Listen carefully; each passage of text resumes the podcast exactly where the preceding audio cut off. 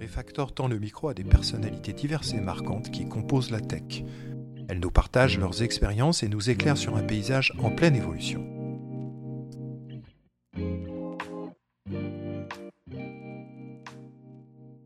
Et bonjour à tous, bienvenue sur ce nouvel épisode de Refactor. Je suis accompagné aujourd'hui de Gabriel Bouissou, CEO de la société Bonjour. Flint. Et nous accueillons en guest euh, quelqu'un que je connais très bien, que j'apprécie beaucoup, Daniel Nguyen, Bonjour. Qui est lead data engineer euh, chez euh, Disneyland Paris. Donc Dani, euh, d'abord, première question. Alors, ce podcast, il sera déjà grosso modo en filigrane, il y aura la data. Parce que qu'est-ce qu'on va poser comme question à, un lead data engineer si ce n'est parler probablement data? Donc euh, est dans la data depuis quoi Une bonne dizaine d'années? Un petit peu moins, mais pas loin. Allez, une bonne dizaine d'années. Et d'ailleurs, comment t'es comment t'es tombé en fait dans cette marmite de la tech au démarrage? Est-ce que t'es un geek? Est-ce que t'es quelqu'un qui est arrivé sur le tard? Euh, Tu t'es dit d'abord je veux faire philo et puis finalement non c'est pas bien la philo, je veux partir passer à l'informatique. Alors, euh, bon, tout a commencé quand j'étais quand j'étais jeune. J'ai commencé par euh, toucher à des consoles type euh, PlayStation 1 et les Game Boy. Donc, euh, naturellement, j'ai commencé à, à bidouiller euh, des manettes, à bidouiller jusqu'à aller jusqu'à des, des jeux en ligne sur, euh, sur PC. Et euh, sur ces jeux en ligne, bah, je voulais un peu tricher et j'ai commencé à, à développer des bots. C'est à partir de là que j'ai commencé à toucher le code et la Un programmation. petit côté hacker en fait finalement. Bidouilleur. Un petit peu ça. un petit peu ça. T'es pas allé vers la cybersécurité Euh, non, parce que ce qui m'intéressait, c'était de, de jouer et de- d'être un peu meilleur sur, sur ça, mais je ne suis pas encore de ce côté-là de la cybersécu. Et euh, donc je crois que tu as un parcours, euh, tu, me, tu me diras si je dis des bêtises, je crois que tu es passé par euh, l'université Montpellier 2, C'est ça, master ça. euh, en informatique, avec une spécialisation je crois un peu data, IA, choses comme ça. Ouais, alors ma formation, donc euh, j'ai commencé par un IUT informatique. Alors ça, c'était génial, hein, parce qu'il y avait ce petit côté professionnalisant avec un stage au bout de deux ans, ce qui, est- ce qui était plutôt un luxe à l'époque. Et euh, ensuite, j'ai continué par une licence euh, dans l'informatique. Et les deux années qui suivaient, c'était euh, spécialité architecture et génie logiciel, plus proche du web. Et pour ma dernière année de master, j'avais des, UE, donc des, des cours sur les bases de données avancées et le traitement de données à grande échelle. Donc, euh, basiquement, c'est du SQL et, et à l'époque, c'était du, du Hadoop. Donc, c'est ce qui a fait que voilà, j'étais plutôt à l'aise sur, la, sur ces deux, sur ces deux plans-là. J'ai pris ça comme un signal et je me suis tourné là-dessus. Donc c'est ça qui t'a fait euh, orienter un peu ton parcours euh, vers la data. Ouais, exactement. C'était des, des cours où j'étais plus à l'aise, où je captais bien. Donc, euh, mon premier, enfin, mon stage de fin d'études, je l'ai fait dans, dans, de- dans du développement de flux ETL et, et ça a débouché sur une embauche directement. Donc, ça, je dirais que ça s'est fait naturellement et en douceur. Donc ETL, alors moi ce que j'ai vu c'est que la data est en, pleine, en plein chamboulement euh, depuis ces dix dernières années, avec une accélération euh, presque depuis cinq ans finalement. Euh, là on parle de, de data, euh, je vais ouvrir les guillemets, vous pouvez peut-être me faire engueuler, mais à l'ancienne, avec euh, les logiciels de, d'ETL justement. Tu peux nous en dire plus? Comment était la, la data finalement à cette époque-là en fait? Quand on, on a l'impression que sur ces 15 dernières années, la data a vécu deux ou trois ères Mm. préhistoriques. Et là, on était dans la première ère finalement de la data. Ouais, alors euh, je vais parler de ce que je connais. Du coup, si on se transporte en 2015, euh, la data, de ce que j'ai de ce que j'ai expérimenté, c'était des, des ETL, donc des outils pour euh, collecter la donnée, la traiter et la charger dans des bases de données. Et là, il y avait beaucoup d'outils en mode drag and drop, où c'était facile de, de rentrer dans, dans ces outils et de sortir des, bah, des flux ETL. Donc là, là, j'ai trouvé que c'était un peu un, bah, avec, du, avec du recul, maintenant, je trouve que c'est un peu euh, un détour sur le, sur le data engineering, plutôt loin du, du, du code en lui-même. Et euh, donc, on perdait un peu en, en flexibilité sur les fonctionnalités. Tu t'appelais pas data engineer à l'époque en fait. Ah non, euh, le poste, c'était euh, BI Engineer, donc On BI pour hein. Business Parce Intelligence. que data engineer, là aussi, euh, dans cette transformation la da- de- du, du monde de la data, ça a donné lieu à des nouveaux métiers. On y reviendra tout à l'heure, mais à cette époque-là, on, on disait BI en fait. On disait BI, BI Dev, ouais. on ne disait même pas encore Big Data Engineer. ouais. Est-ce que c'est pas aussi une question d'échelle et pas uniquement d'époque? C'est-à-dire, est-ce qu'il n'y a pas des boîtes aujourd'hui qui sont plus petites que laquelle pour laquelle tu travailles et qui ont encore besoin ou qui ont encore des man- manières de travailler plutôt orientées BI, plutôt orientées ETL, etc. Est-ce qu'il n'y a pas aussi cette question d'échelle? Ouais, alors je dirais qu'il y a toujours de, la BI aujourd'hui, parce que le, concept d'analyser la donnée et l'expérience euh, de la donnée, ça existe encore et c'est toujours pertinent. Après, pour la, typologie, enfin, la terminologie, je dirais que c'est aussi une façon de, d'harmoniser les, les, titres. Comme ça, si tu mets data truc, tu t'y retrouves dans le domaine. On simplifie un petit peu. Voilà, ça, ça met tout sous le même chapeau data. Et euh, donc pourquoi on a passé de, BI dev à data engineer? Euh, Je pense qu'on s'est rendu compte qu'il y avait quand même aspect, euh, un aspect code dans cette, cette face cachée de l'iceberg. Et donc ça, ça faisait sens de, de parler vraiment de la data. Mais est-ce que finalement, une boîte qui n'a pas les moyens ou la taille suffisante pour prendre data engineer ne pourrait pas avoir quelqu'un qui fait du drag and drop sur des solutions un petit peu plus simples? Ça fait toujours sens d'utiliser des, des outils euh, no-code ou low-code. Euh, on en entend encore plus parler euh, ces derniers jours, ces derniers mois. Et non, ça fait toujours sens d'utiliser des, outils comme de drag and drop. Après, ça dépend aussi de la, maturité de, ton échelle, de, tes problématiques, etc., de tes moyens aussi. Ok. surtout les moyens. Est-ce que ce, ce, dont on était en train de parler derrière la data, en fait, c'est pas, on n'aborde pas cette grosse question de transformation digitale des entreprises. C'est une grosse partie, en fait. Ah oui, bah, alors, transformation digitale des entreprises, euh, déjà ça a quand même été un, long trajet pour, ne serait-ce que dans la titre de poste, mettre data engineer. Est-ce que est-ce que c'est reconnu? Et euh, la transformation digitale, après, c'est quand même un truc. C'est un peu un mot fourre-tout. Euh. c'est un mot fourre-tout, on aimerait tous y arriver, mais qu'est-ce que ça implique? Bah, Justement, nous, on était, Gabriel et moi, on était à une conférence Data Sulting il y a deux jours à Montpellier donc Cultive ta data, qui était organisé par Data Shooting, c'est ça?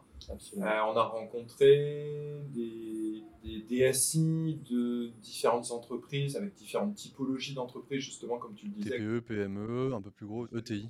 Des entreprises qui faisaient quand même 200 millions de chiffre d'affaires.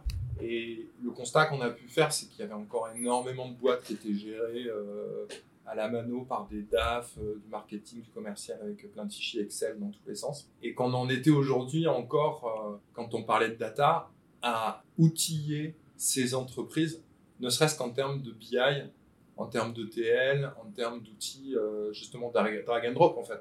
Donc elles sont encore déjà très très loin pour elles en fait, ce type d'entreprise. Et donc dans, une, fois que as, une fois que toi tu es passé, tu as fini ton diplôme, je crois que tu es passé par euh, une ou plusieurs euh, sociétés de services. Tu as, dû avoir affaire, j'imagine, à des projets clients euh, de différentes typologies, etc. Comment, déjà, est-ce que tu as pu faire face Est-ce que c'était compliqué le passage au monde du, travail, de la, de la data? Est-ce que tu as eu des, le syndrome de l'imposteur, il est là? Comment, tu, comment, comment tu fais? Comment tu t'es débrouillé au début? Alors le syndrome de l'imposteur, il est toujours là, il est toujours omniprésent. Je pense qu'on on essaie juste de vivre avec pour euh, le passage du monde euh, au monde du travail, je pense que quand tu es au junior, donc 0 euh, à 2, ans d'expérience, c'est assez dur de, percer dans le monde de la data parce que c'est quand même, je dirais, c'est réservé aux, big tech, mm. aux grosses entreprises qui ont de la data et il y a un peu de maturité là-dessus.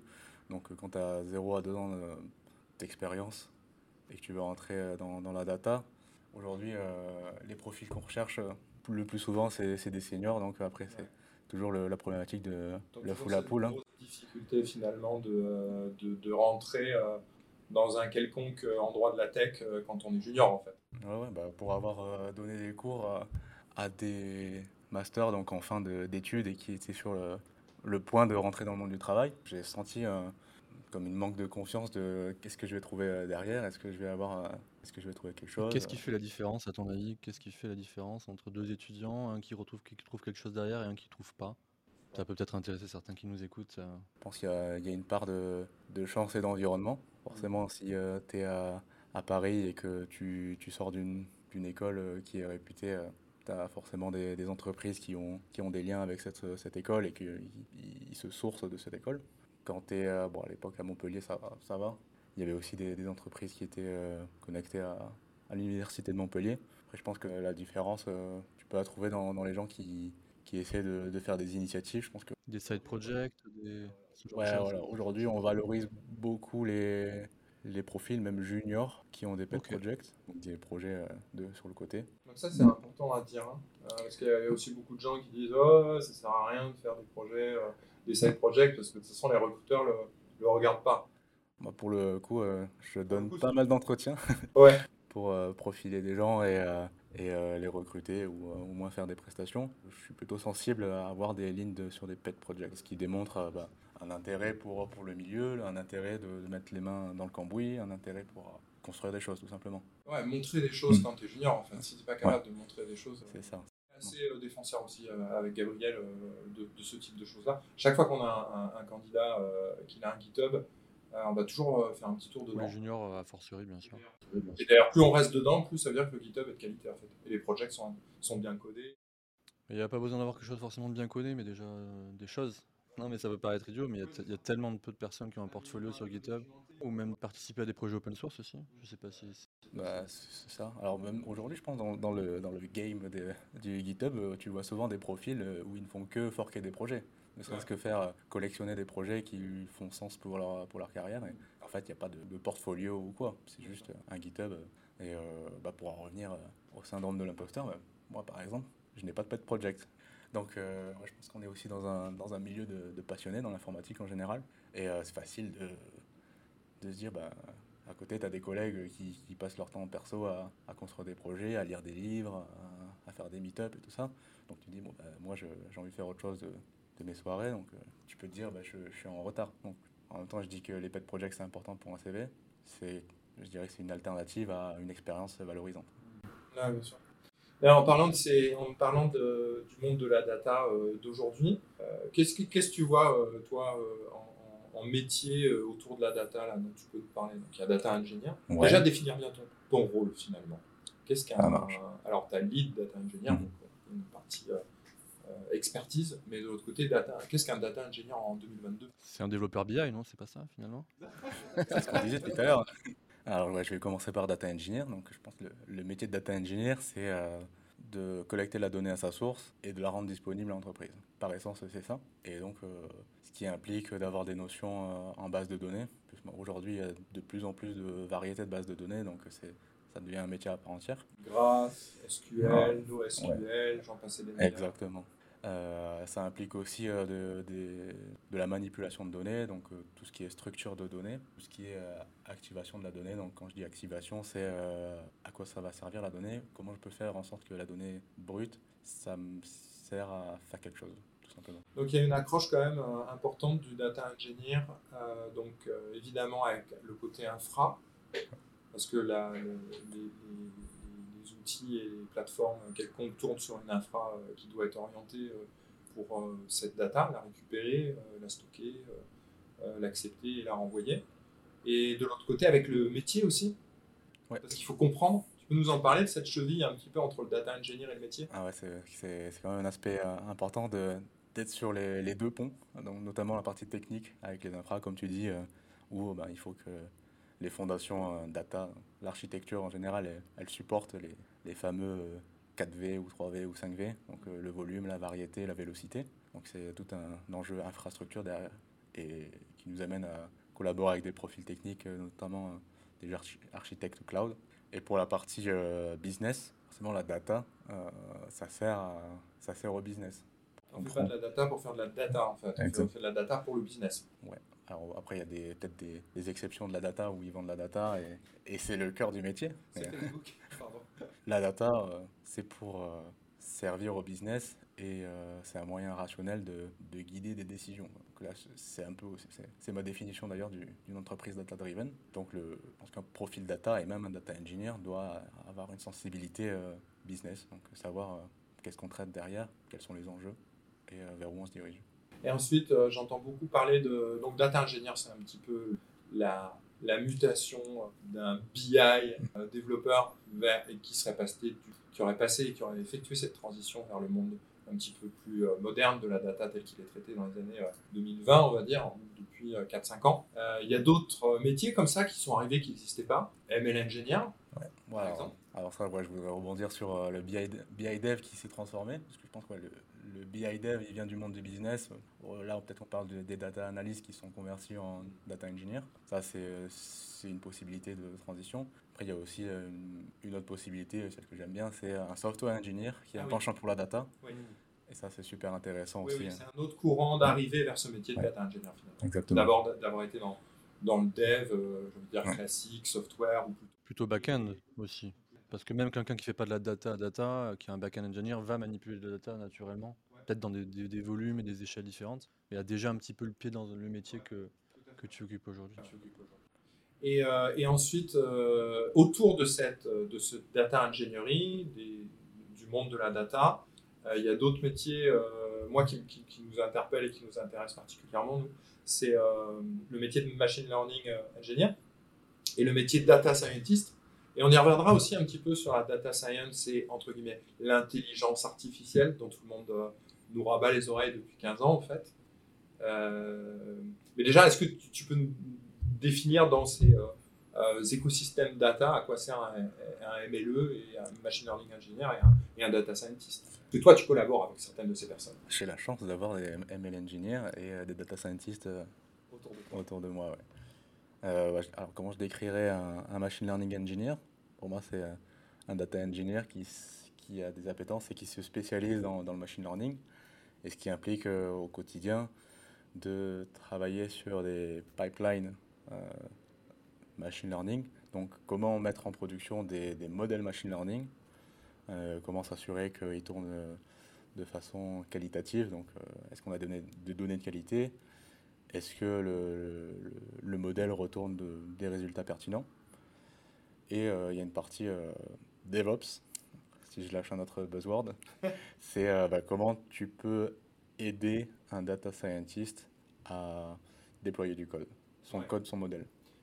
Donc, euh, donc le ML engineer a, a- a- a, lui un pied côté aussi un peu infra, cloud, DevOps, parce qu'il doit construire, construire des pipelines, mais il doit avoir une connaissance et une appétence et une compréhension euh, quand il discute avec justement le data scientist, qui lui, le data scientist,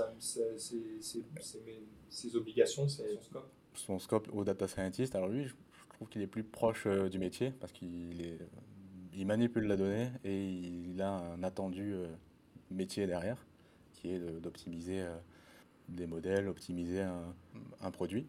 Et euh, donc son, son quotidien au, data scientist, c'est de développer des modèles et de faire en sorte que le modèle qu'il sélectionne et le modèle qu'il configure bah, répondent euh, au produit en utilisant la donnée que, qu'un data engineer ou un machine learning engineer euh, lui, fournit. Donc tout ce qui est intelligence artificielle, depuis 20 ans, on entend parler de ça, les médias en parlent, l'opinion publique s'excite autour de l'IA, euh, euh, puis du machine learning, puis du deep learning, puis euh, aujourd'hui on parle de data science, euh, d'algorithmes d'apprentissage, etc.. Moi, de ce que j'en vois aujourd'hui, j'ai un peu l'impression que tout ce qui est euh, intelligence artificielle et data science, ça commence vraiment à sortir des fruits depuis quoi 4 ans peut-être 5 ans maximum pour les gens qui étaient les, les entreprises qui étaient déjà la plus à la pointe de ça. À quoi ça peut servir en fait dans des entreprises? J'ai deux questions. La première c'est dans tes expériences depuis euh, que tu es sorti euh, dans ta carrière professionnelle, dans les différentes entreprises dans lesquelles tu as pu passer, est-ce que tu as déjà été amené, quand, c'est quand le premier moment où tu as été amené à, vraiment mettre en place des choses autour de la data science ou de l'IA et à la différence, c'est quand la première fois où tu en as entendu parler dans la, bouche d'un dirigeant ou d'un chef de projet, en faire de l'IA ou du machine learning, mais en fait, il n'y avait rien derrière. Ouais, euh, quand j'ai commencé à y toucher moi-même, c'était euh, pendant les cours, forcément. Bon, à l'université, on est proche des, des chercheurs, donc euh, là, on est plutôt euh, face à ces sujets-là. Donc, on est amené à, à mettre des. Ouais, juste développer des, des modèles en local. Et, et à l'université, ça s'arrête là.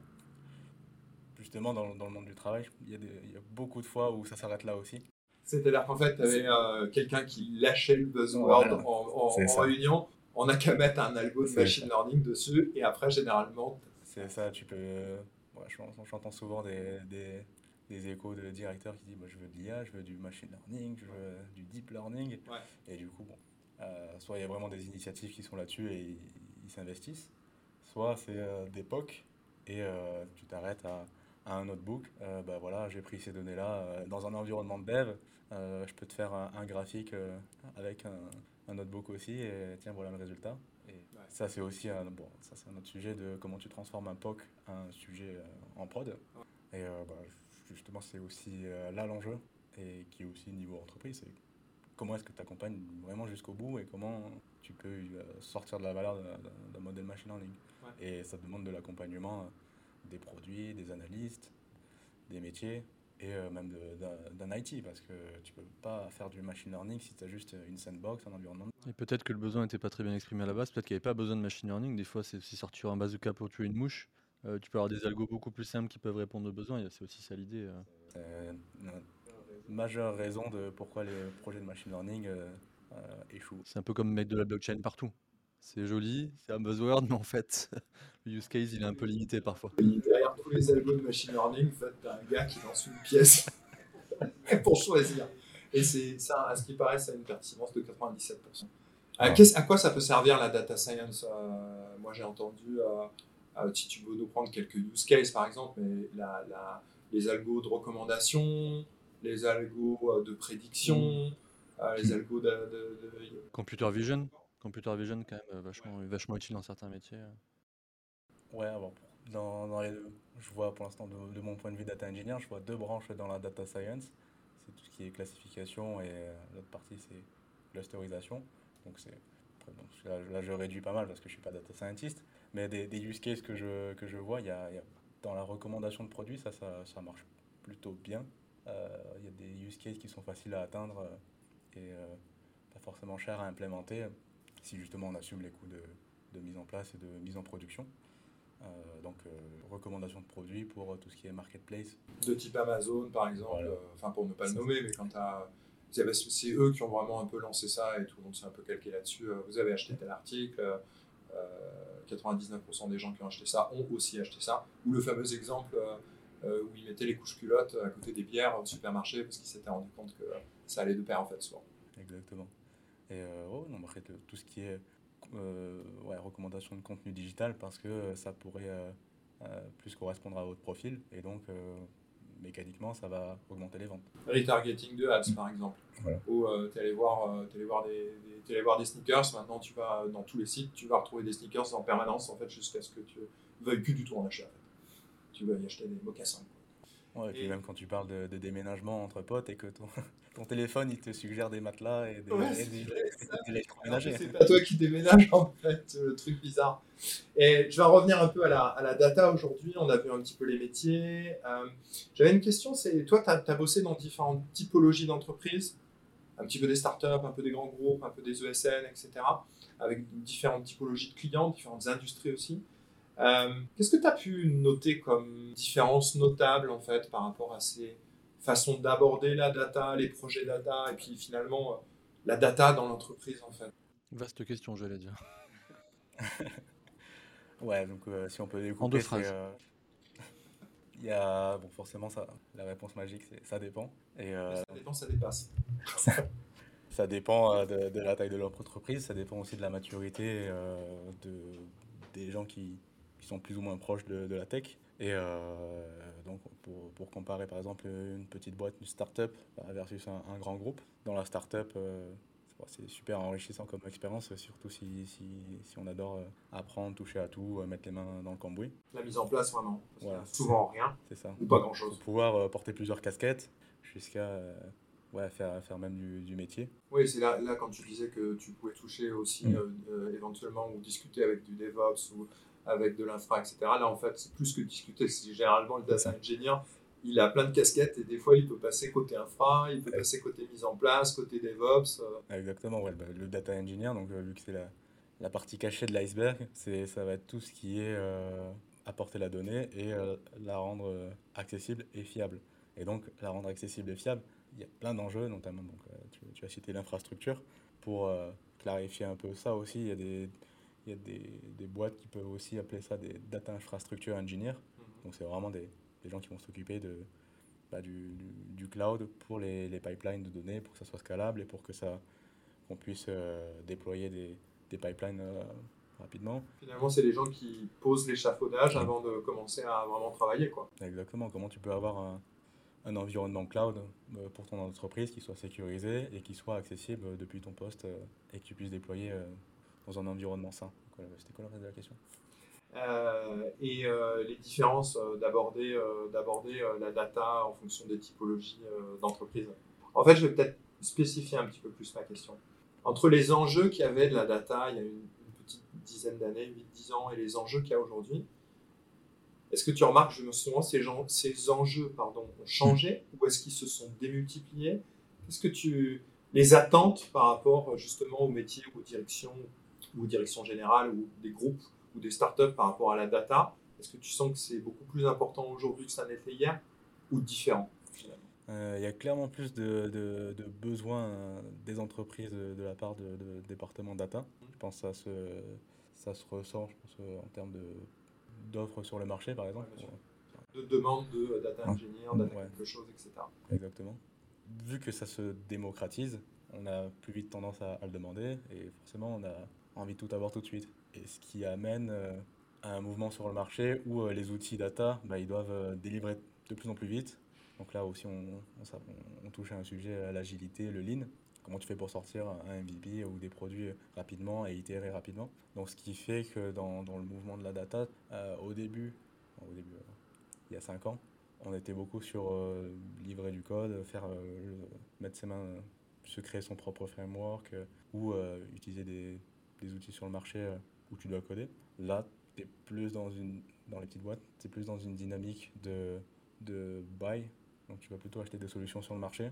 Et ce qui petit à petit, ben, là aujourd'hui en, 2021-2022, on parle beaucoup de modern data stacks. Donc ça va être des outils euh, plutôt en SaaS qui vont permettre en, collaboration d'apporter une, une, architecture data rapidement clé en main. -dire en, en, une heure, tu peux monter une stack data le rêve du plug and play en fait.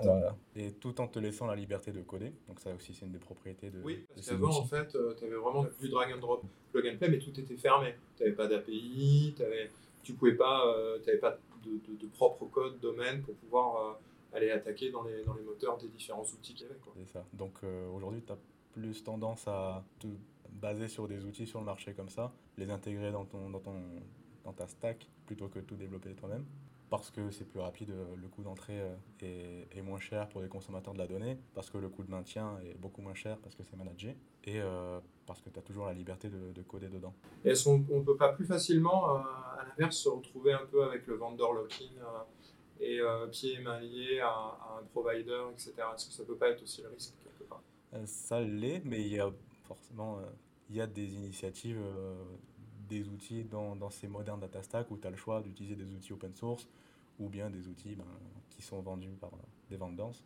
Mais non, non, on est plutôt dans une tendance à euh, être cloud agnostique par exemple. Donc, euh, si tu veux utiliser ton, ton infrastructure, ben, tu as des outils pour euh, dériver ton infrastructure sur AWS, sur GCP, ou même tu as même des bases de données comme Snowflake qui, qui, font naturellement ça. côté méthodologie, Qu'est-ce que tu penses qu'il euh, y a des organisations, des types de, de, méthodos euh, de, travail euh, qui fonctionnent mieux aujourd'hui pour des projets data Que ce soit l'agilité, tu parlais de Lean, tu parlais aussi potentiellement de... On voit beaucoup de, plus en plus de grands groupes qui passent à Safe aussi. Ouais, bah alors l'agile, c'est un mindset qu'on essaie tous d'atteindre.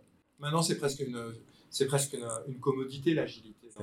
ça se dit plus, c'est comme si un développeur euh, web, tu lui disais HTML, CSS dans son. Ouais, même quand tu demandes en entretien, tu as fait de l'agile, ils vont tous te dire oui, mais après, euh, chacun sa sauce. Et après, ouais, c'est plus un, mindset de d'avoir des itérations courtes, d'avoir des feedbacks euh, récurrents. Dans les entreprises dans lesquelles tu as été, tu as vécu de l'agilité plus ou moins orthodoxe, plus ou moins par rapport aux rituels, etc. Est-ce que tu as vécu de l'agilité ultra rituelique avec des cérémonies vaches toutes les cérémonies, tout le temps, on, sort pas du cadre, euh, et de l'autre côté complètement loose, euh, en mode oui, on fait de l'agile, mais en fait, euh, c'est juste que on fait un daily scrum ou juste qu'on fait des sprints de deux semaines. Ouais, ouais, carrément. Bah, ouais, j'ai vu des, des, structures où c'était agile à, à, la carte. Donc, ouais, le agile, ça se résume à faire des, des, des daily, même pas stand-up. Donc, ces daily-là, ça se transforme en. bah, on va traiter tous les sujets dans un daily. Là où tu es censé juste adresser les sujets et, les traiter dans des points à part. Tu as aussi d'autres d'autres anti-patterns où, euh, tu, tu, tu, mélanges le Scrum et le Kanban. Donc, euh, des fois, tu mesures des, des, sprints et de la vélocité, là où le Kanban est censé être dans un flux euh, continu. Donc, si tu as un Kanban et que tu dis que tu fais du Scrum, bon, c'est peut-être des, des, notions à revoir. Et, mais après, ça n'empêche pas que ça peut marcher, parce que finalement, ce n'est encore qu'un mindset. Et si tu as des itérations courtes, tu arrives à délivrer euh, de façon récurrente et d'avoir des feedbacks, ça, ça peut marcher. moi, ça me, pose une question. Tu parlais tout à l'heure de la partie métier business. Euh, comment est-ce que le pont il est fait justement dans ce contexte agile entre les métiers très techniques, plus ou moins techniques, et euh, bah, la partie business? Qu'est-ce qui représente le business? Data scientist, des PO Comment ça se passe? Pour moi, dans ce rôle-là, il y a un rôle crucial qui est le, product owner. Je le place dans, dans les équipes IT et les équipes développeurs, et c'est celui qui va faire le pont avec les équipes business pour euh, comprendre les besoins, valoriser des, des features, valoriser euh, bah, des, des, priorités et euh, surtout bah, donner les priorités aux, aux, équipes de développement pour dire bon, on va travailler sur ça pour, pour répondre à des besoins business, expliquer bah, quels sont les enjeux derrière et, et avec ça on a le, la communication qui se fait par interface entre les développeurs et les métiers. Toi, comment tu collabores avec les PO directement? Est bien, c'est qu'on collabore tous dans, dans, une même squad. Donc, on est au même niveau product owner, data engineer, testeur, spécialiste de la data vise. Donc on est tous au même niveau. On a juste des, des rôles différents. Et euh, il arrive parfois que qu'on se back up euh, l'un l'autre pour euh, compenser. Mais hiérarchiquement, un PO n'est pas un chef de projet. Donc c'est pas forcément lui qui, qui, va donner des ordres. C'est vraiment une question de communication. C'est tous ensemble en fait que vous arrivez à chaque itération à avancer. je, vois. C'est vraiment calqué sur le modèle euh, du squad développement classique, hein. même hors data, ça peut être fait comme ça aussi. Et d'ailleurs, maintenant, tu as les PO data. Comme maintenant, en fait, les product owners aussi, euh, tu peux te retrouver avec, en fait, les projets data prennent une importance euh, prépondérante et vraiment de plus en plus présente, notamment dans les entreprises data-driven. Tu as des PO orientés data et qui ont cette affinité, appétence et expérience sur des transfos data, data-centriques. Ouais. Alors, pensez aussi à la spécialisation. Donc, euh, tu peux être un PO dans, dans, un environnement web. Donc là, tu vas jouer sur euh, l'UI, l'UX euh, de ton interface web. Wireframe, du mockup, etc. Et un PO data, dans ma définition, tu verras plus traiter du, tableau ou des, outils de data vise comme ça. Et surtout, bah, traiter les enjeux de qualité de la donnée. Est-ce que la donnée est pertinente? Est-ce qu'elle est fiable? Est-ce qu'elle est accessible? Est-ce que le business peut s'en servir? Je voulais rebondir là-dessus parce que toi, tu as eu la, chance de, faire, euh, d'avoir des, des, expériences à la fois franco-françaises et aussi des projets un peu internationaux. Et ça me tenait à cœur d'aborder cette question de est-ce que tu as pu voir, toi, des différences de euh, façon de prendre les projets data, façon de travailler autour de ces projets data, des différences culturelles, différences de méthodologiques, des différences de, je pense, on va dire philosophiques, la façon de prendre ces, choses-là, un peu en France, un peu aux États-Unis, etc encore une autre question, mais est-ce que euh, les Américains sont tout le temps encore en avance par rapport à nous? Est-ce qu'au contraire, il y, a des, euh, il y a une data French connection à la française? Ou qu'est-ce que tu en penses de ça? Ouais, alors le sujet de, travailler dans un environnement multiculturel, c'est carrément d'actualité. Hein. C'est carrément d'actualité, c'est un sujet à part entière. Je vais parler de, de ce que je connais entre les, les, Français et les Américains, pour avoir travaillé dans, dans ce milieu multiculturel-là, euh, sachant qu'il y a aussi d'autres euh, différences de culture entre, entre Européens, donc ça rapporte encore plus de, variété. Et euh, donc, les différences entre la façon de fonctionner franco-française et américaine. En France, on est beaucoup, on a plus tendance à être dans la théorie, à passer du temps à tout planifier, à, identifier, à cartographier toutes les règles de gestion, là où les Américains ont tendance à directement rentrer dans l'implémentation et on fonce, on fonce dans le tas. ils sont ils sont déjà partis avant que avant que tu aies de la documentation. Et... Ça a des avantages, mais des inconvénients. Voilà, donc je pense que ça peut répondre aussi à est-ce qu'ils sont plus en avance C'est que oui, ils vont, ils vont plus vite, mais qu'est-ce que ça implique euh, derrière Pas forcément dans la bonne direction. En fait, finalement, l'idéal, c'est peut-être un équilibre entre ces deux mindsets ou ces deux modèles. c'est souvent ça dans, dans ce genre de, de relation, c'est de, de, connaître ces différences-là, de, de communiquer et de trouver un consensus. Donc, euh, justement, sur le sujet de la documentation et du passage de connaissances, ben, faut, faut éviter que les gens partent avant d'avoir assuré euh, les arrières. Et tu as pu aussi travailler avec, des, avec, des, avec l'Asie aussi, qui peut aussi euh, potentiellement, l'Inde ou d'autres pays, sont encore euh, d'autres différences culturelles, encore d'autres. Et là, peut-être plus sur le point de vue méthodo, organisationnel et, et peut-être même encadrement, management. Ouais, dans ce cadre-là, c'est beaucoup une part de, de, communication et ça se ressent à tout niveau, que ce soit ouais. Euh, donc, euh, contractuellement, est-ce que tu peux t'engager sur des livrables. Et donc là, ça met tout le monde sur le même pied d'égalité. Et effectivement, après, il y a des, toujours au quotidien, il y aura toujours des, des nuances au niveau des mails, par exemple. tu, tu communiques pas de la même manière par mail à un Américain ou à, ou à un Indien.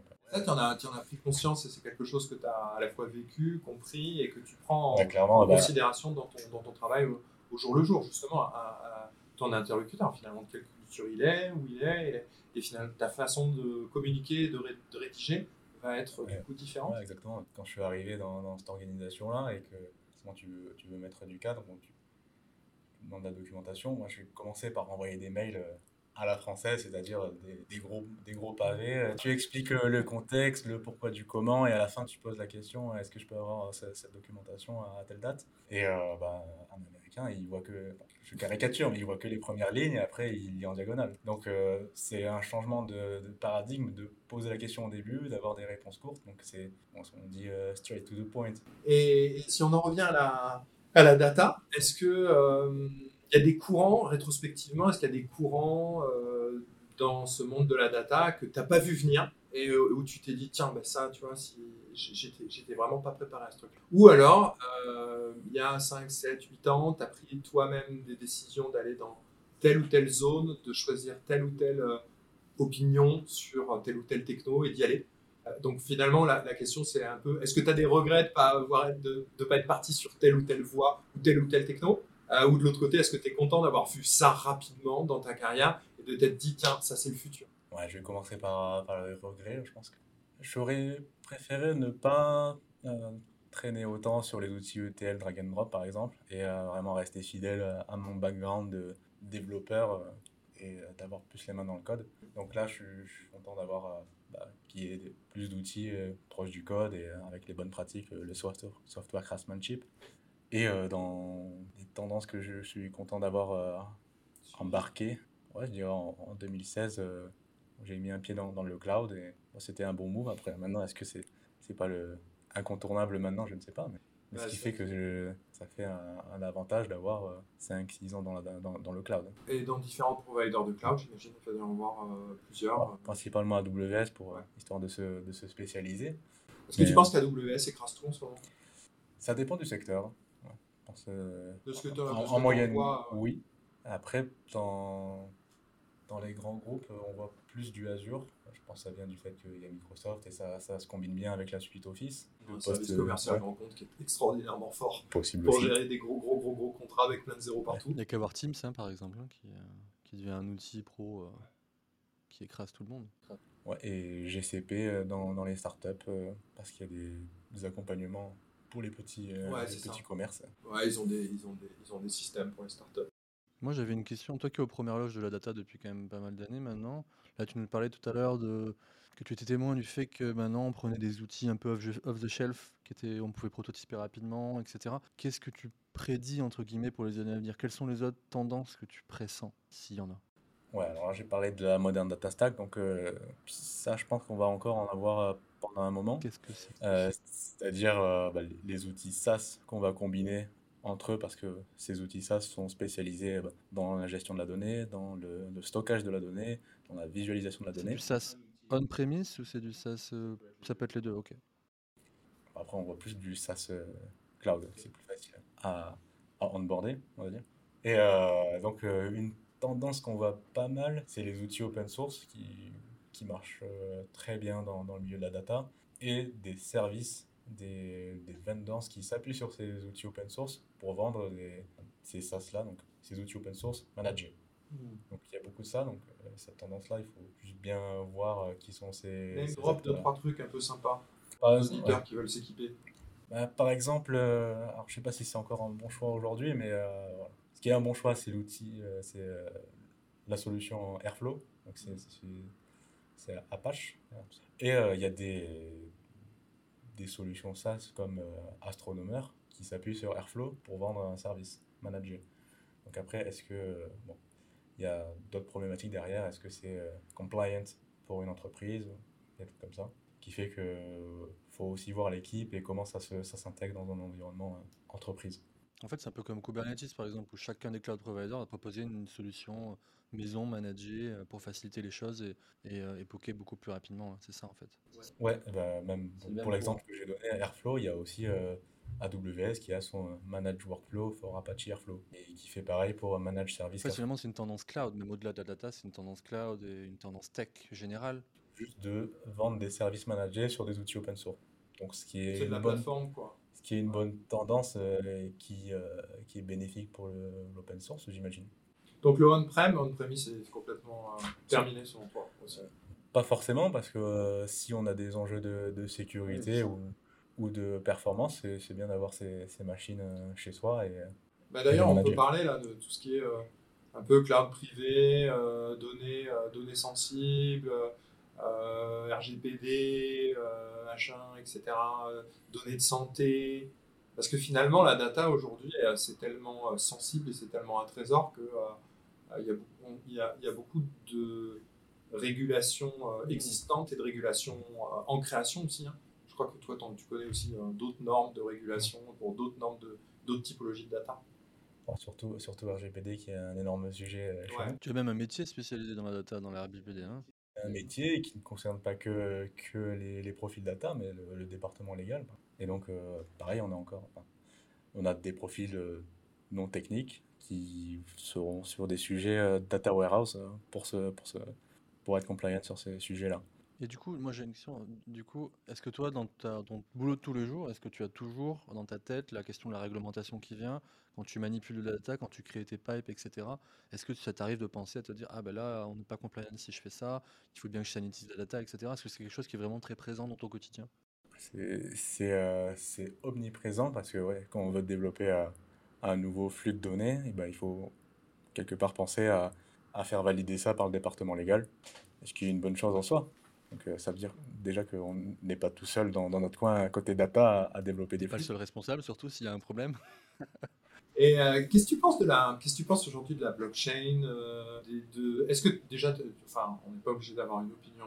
Déjà, je pense à la blockchain en tant que paradigme de, de, registre crypté, authentifié, transparent, tout ce que tu veux. Est-ce que tu as, pu regarder des trucs, ça t'intéresse, ça t'interpelle ou ça, ça me parle, mais je ne suis pas forcément rentré dedans. Et euh, après, là où j'adhère, c'est le, concept de, bah, de transparence et de décentralisation. Euh, là où je suis encore, pas encore euh, convaincu, c'est les, les, coûts de, bah, de, de, traitement et qu'est-ce que, qu'est-ce que ça implique. Je n'ai pas, pas forcément creusé, mais tout ce qui est au lieu de proof of. proof of work. Proof of work. Tu as, un proof of stake à la place, donc c'est. Disons que ça va dans le bon sens, j'imagine.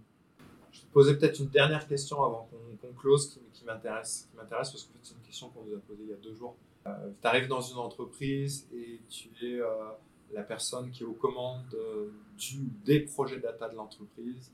Il n'y a rien, tu as les mains libres. Qu'est-ce que tu fais? Budget illimité. Alors, bah, s'il n'y a rien et que, et que je débarque, c'est une question intéressante parce que ça, tu peux la, la dériver à n'importe quelle phase de l'entreprise et même à n'importe quelle époque. Si tu me poses la question euh, l'année dernière, aujourd'hui ou euh, demain, ça sera une réponse différente. Mais là, aujourd'hui, si, si, si, je dois débarquer euh, quelque part, forcément, j'observerai le, le, business. Je prendrai des notes parce que finalement, comme je disais, la, data, ça sert à, à guider le business. Il faut, il, faut, il faut comprendre le business d'abord. Et après ça, donc, j'implémenterai une stack euh, no code, low code. Donc euh, là, j'ai encore, encore une fois le modern data stack pour euh, essayer de sortir un premier produit assez rapidement. Donc, un des intérêts de, de, ce genre de stack, c'est d'avoir un time to market assez court. Et, et, donc, après, comment est-ce qu'on passe à l'échelle? Ça dépendra des besoins. Est-ce qu'il y a vraiment un besoin de passer à l'échelle? Est-ce que c'est pas juste un POC qu'on aborde? Donc, en fait, tu reviens au, au drag and drop, c'est ça finalement? Ton, ton, premier amour euh, le drag and drop, c'est toujours valide. C'est euh, juste que dans, dans, ce genre de solution, le, le code est toujours. Euh, est toujours possible, Et mais en tout cas, ma recommandation, c'est si, si dans votre boîte vous n'avez pas de département data et que vous cherchez un premier profil, prenez un data engineer. c'est ce qui est le plus proche du mouton à cinq pattes. Alors c'est marrant parce que j'ai des collègues à toi euh, qui me posent des questions. Je vais essayer de voir si je peux t'en poser une. Maintenant que tu as une position de responsabilité dans une grande entreprise internationale, est-ce que tu arrives à implémenter ta vision de l'architecture data ou tu trouves des contraintes? Alors dans, un groupe, forcément, imposer son, choix et sa vision, c'est un, challenge à part entière. Donc euh, forcément, je, me fais ma place parce que le, titre euh, m'aide et parce qu'il y a des attentes, euh, pas mal de parties prenantes. Donc on va dire que ce sont des sponsors pour que, pour que je prenne cette place. Donc je dirais, je dirais que, que oui et qu'il faut forcément prendre en compte, bah, les... il y a toujours des contraintes, que ce soit une petite boîte ou une grande boîte, que ce soit un problème de ressources ou un problème d'organisation. Plus l'organisation grandit, le flux de communication est, est, un métier. Tout ce qui est, euh, ne serait-ce que trouver un consensus. Euh. Et j'ai une autre question. Est-ce que tu préfères utiliser les outils Data Engineering Cloud intégrés dans la plateforme ou les outils open source? Donc, euh, genre Glue, Kinesis versus Airflow et Kafka qui a, qui a à moitié répondu durant ce J'ai à moitié répondu. Alors, je pense qu'au début, c'est. Ouais, dans, un début de stack, c'est quand même plus naturel de passer par des outils managés parce que c'est ce qui va te servir à développer très rapidement et de, ne pas avoir à maintenir euh, de, des configurations, des downtime, des, des infrastructures. Dans, après, c'est aussi, euh, plus tu vas avancer, plus euh, des outils open source, des outils que tu vas implémenter toi-même, ça fera sens si tu auras plus de contrôle sur ce que tu as implémenté.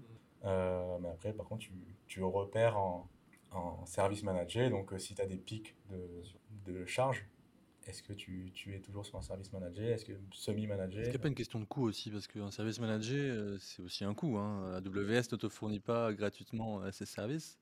Absolument, c'est pour ça qu'au début, tu peux te le permettre parce que tu as, as, as, un volume de données euh, contenable jusqu'au moment où ça, ça, explose et que ça devient euh, exponentiel. Donc là, ton service manager, tu sens vite le coût et c'est un des drivers qui fait que tu peux migrer vers des solutions que tu vas adopter toi-même et implémenter. Donc là, on transitionne sur une phase de, build plutôt que de, buy. Qu'est-ce que tu vois de, super, euh, de super euh, trendy, super innovant euh, Comment tu vois le monde de la data dans, allez, pas trop trop longtemps, je ne vais pas dire 10 ans parce que ça n'a aucun intérêt, personne ne le voit, mais tu vois, d'ici 2, 3, 5 ans, comment tu, vers où ça, tout ça va aller en fait? Est-ce qu'il va y avoir une espèce de convergence des technos, convergence des organisations, des méthodos? Comment, comment tu vois? Est-ce qu'il y a une techno particulière qui va vraiment prendre le pas sur une autre Peut-être? Your two cents, vraiment ton, ton opinion. Ouais. Alors j'ai du mal à voir des, des technos qui, qui, convergent parce qu'il y aura toujours des, des, gens qui vont développer leur, euh, leur solution et les mettre sur le marché. Par contre, que, ce qu'on pourrait voir, c'est des solutions qui, qui unifient euh, toutes ces, toutes ces stacks. Parce que bon, quand, comme là j'ai expliqué la moderne data stack, bah, tu as, as, des SaaS qui vont se combiner entre eux, mais ça se transforme ça se transforme. Hein, bah, tu dois gérer tous les SaaS et euh, les combiner entre eux. Et euh, donc, ce qui fait que tu démultiplies toutes tes, configurations, tes, euh, tes, gestions manuelles, tes interactions. Là où tu as des solutions comme Databricks qui va unifier toute cette stack, donc qui va t'aider à avoir bah, la data vise, la data gestion, la data, le stockage de données et jusqu'à solution clé en main pour, pour un business forcément toujours en te laissant le, la liberté de, de coder. Donc, euh, l'unification de, de, ces, de ces stacks, ça, ça, ça, devient un enjeu là où euh, ça explose oui, parce avec que là. C'est complètement euh, granulaire, parcellaire, dans tous les sens. Hein, ouais, parce que là, aujourd'hui, tu rentres dans, dans, une architecture, tu dois, tu dois monter en compétence sur euh, 10 outils différents et tu dois les maintenir aussi. Donc, ça fait toujours sens d'avoir des, des, outils drag and drop. Évidemment, on, on est toujours là, c'est ce qui est plus intuitif. Et euh, donc, tendance pour euh, unifier ce genre d'outils-là. Bah écoute, moi je, je, vous remercie beaucoup. Je remercie Gabriel, euh, mon interlocuteur et questionneur, intervieweur préféré. Mais je remercie beaucoup aussi Daniel d'avoir été avec nous. Je le rappelle, Daniel, lead data engineer chez euh, Disneyland Paris, euh, en direct depuis Montpellier. Merci, Merci Daniel. Daniel. Merci, Merci de m'avoir aidé.